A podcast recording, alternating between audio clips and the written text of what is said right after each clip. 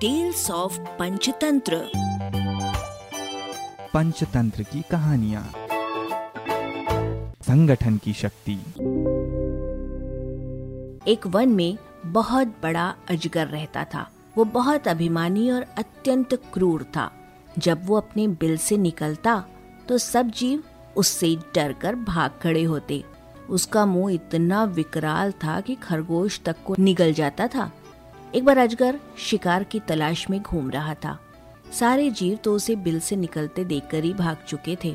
उसे कुछ न मिला तो वो क्रोधित होकर पुपकारने लगा और इधर उधर खाक छानने लगा। वहीं पास में एक हिरणी अपने नवजात शिशु को पत्तियों के ढेर के नीचे छिपाकर स्वयं भोजन की तलाश में दूर निकल गई थी। अजगर की पुपकार से सूखी पत्तियां उड़ने लगी और हिरणी का बच्चा नजर आने लगा। अजगर की नजर उस पर पड़ी। हिरणी का बच्चा उस भयानक जीव को देखकर इतना डर गया कि उसके मुख से चीख तक न निकल पाई। अजगर ने देखते ही देखते नवजात हिरण के बच्चे को निगल लिया। तब तक हिरणी भी लौट आई, पर वो क्या करती। आंखों में आंसू भर जड़ होकर दूर से अपने बच्चे को काल का ग्रास बनते देखती रही। हिरणी के शोक का ठिकाना न रहा। उसने किसी न किसी तरह अजगर से बदला लेने की ठान ली। हिरणी की एक नेवले से दोस्ती थी।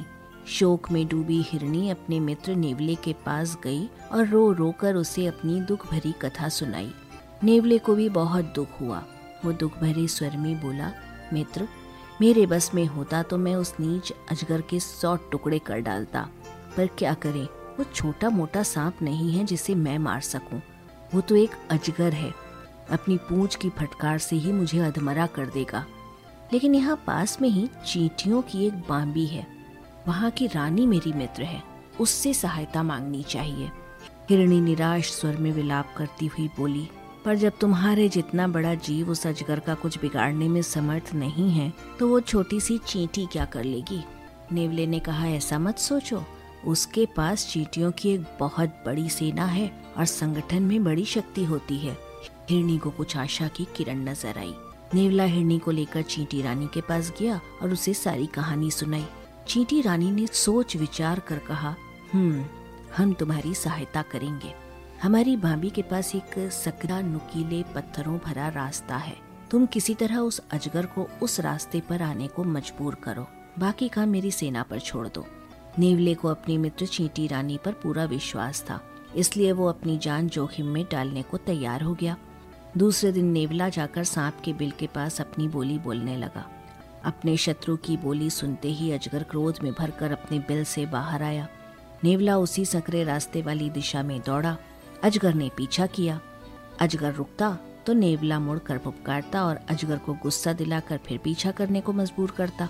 इसी प्रकार नेवले ने उसे सकरीले रास्ते से गुजरने पर मजबूर किया।